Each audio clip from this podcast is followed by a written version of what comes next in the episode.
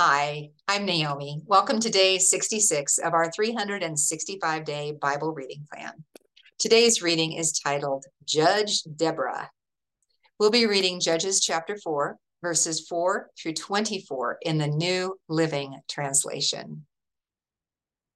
Deborah, the wife of Lapidoth, was a prophet who was judging Israel at that time. She would sit under the palm of Deborah between Ramah and Bethel in the hill country of Ephraim and the Israelites would go to her for judgment.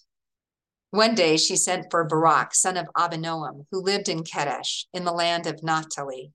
She said to him, This is what the Lord, the God of Israel, commands you. Call out 10,000 warriors from the tribes of Naphtali and Zebulun at Mount Tabor, and I will call out Sisera, commander of Jabin's army, along with his chariots and warriors to the Kishon River. There I will give you victory over him. Barak told her, I will go, but only if you go with me. Very well, she replied. I will go with you, but you will receive no honor in this venture, for the Lord's victory over Sisera will be at the hands of a woman. So Deborah went with Barak to Kadesh. At Kadesh, Barak called together the tribes of Zebulun and Naphtali and 10,000 warriors went up with him. Deborah also went with him. Now, Heber, the Kenite, a descendant of Moses' brother in law Hobab, had moved away from the other members of his tribe and pitched his tent by the oak of Zaanannim near Kadesh. When Sisera was told that Barak, son of Abinoam, had gone up to Mount Tabor, he called for all 900 of his iron chariots and all of his warriors, and they marched from Harosheth Hagoyim to the Kishon River. Then Deborah said to Barak, Get ready. This is the day the Lord will give you victory over Sisera, for the Lord is marching ahead of you. So Barak led his 10,000 warriors down the slopes of Mount Tabor into battle. When Barak attacked, the Lord threw Sisera and all his chariots and warriors into a panic. Sisera leaped down from his chariot and escaped on foot. Then Barak chased the chariots and the enemy army all the way to Harosheth Hagoyim, killing all of Sisera's warriors.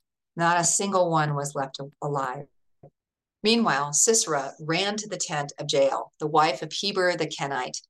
Because Heber's family was on friendly terms with King Jabin of Hazor, Jael went out to meet Sisera and said to him, Come into my tent, sir. Come in. Don't be afraid. So he went into her tent and she covered him with a blanket. Please give me some water, he said. I'm thirsty. So she gave him some milk from a leather bag and covered him again. Stand at the door of the tent, he told her. If anybody comes and asks you if there is anyone here, say no. But when Sisera fell asleep from exhaustion, Jael quietly crept up to him with a hammer and tent peg in her hand. Then she drove the tent peg through his temple and into the ground, and so he died. When Barak came looking for Sisera, Jael went out to meet him. She said, Come, and I will show you the man you are looking for. So he followed her into the tent and found Sisera lying there dead with the tent peg through his temple. So on that day, Israel saw God defeat Jabin, the Canaanite king.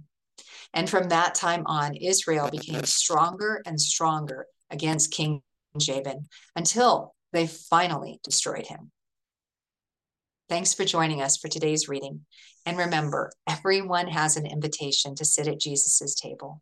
We hope you'll find your story and purpose in God's story.